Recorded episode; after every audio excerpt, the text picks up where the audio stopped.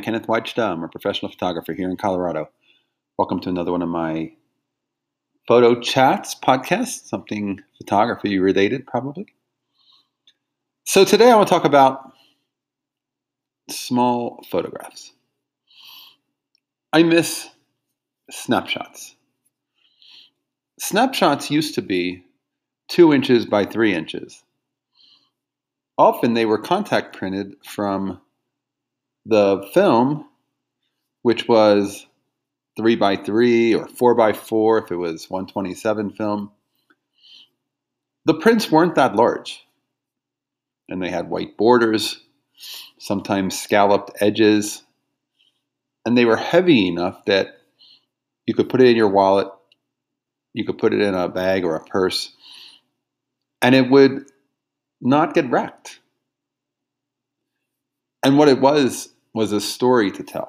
Hey, when I go out to dinner tonight, when I go to the bowling alley, when I go to the pool hall, I'm going to show my friends this snapshot. And then we got into color photography, and then the prints got bigger. They went to four by six. They were supersizing everything, and they wrecked it. They took away the border. They advertised it's four by six borderless. That's not an advantage to me. I collect old vernacular photography, those unintentional works of art of snapshots from the 1880s through the 1970s. But I stop once they become borderless large prints because who cares? They're too big, they look like something that was pulled out of a picture frame and it's wanting to go back into one. And it's too big not to get wrinkled. It's too big not to wreck. It's not art because it's too big. It's not finished because it doesn't have that border. And to me, the idea of a snapshot in my pocket there was something maybe it's the same people would say with well i have my phone i can just load it into my phone photo app and then i can show it that way. But does anybody really want to look at each other's phones when they're at dinner? Don't we look at our phones enough? Plus you know the person who wants to show the photo is never going to find the photo when they want to show it so they're going to be holding their phone app open and then searching for it for minutes while you're standing looking at them going, um, any day now, any day now. It's just no fun. Vernacular photography, if you get a chance to see any great works of different collections, I'll put a link to one that I know about. They're little slices of life that exists 50, 60, 80, 100 years from when they were made.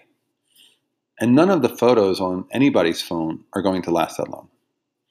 Nobody's going to stumble upon your photo from Facebook in a shoebox in 50 years. It will just be gone.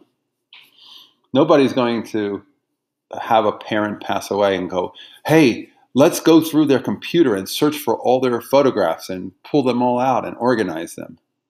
They're not. They're just going to do nothing because it's not, who cares? It's too much work. It's too confusing. There's too many.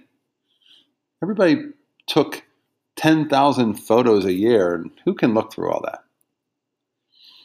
But those 40 or 80 that sat in that photo album or in that shoebox from 1960, those are gems. They've done museum exhibits at the photo galleries and in museums. I know the Museum of Modern Art did a exhibit of vernacular photography because those photographs are now considered art. And people used photography differently back then. People were photographing occasionally. They would take out the camera for special occasions, when they got a new car, when they were buying a house, whether they are celebrating an event.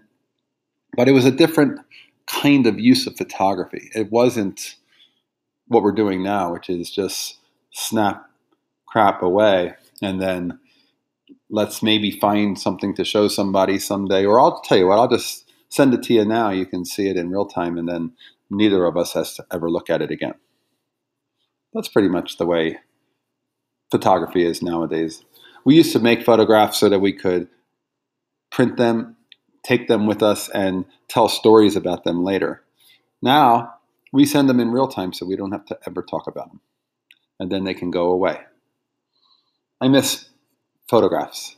I miss vernacular photography where we could just make a simple picture, small, two inches by three inches, put it with a border and a scalloped edge, put it in our wallet, and have something to show. No digging around, not lost, easy to find, and small enough that it would stay in pretty good condition. All right, that's today's photography talk. Hey, if you're enjoying these, hit the subscribe button. We'll talk more photography next time. As always, here's to good light.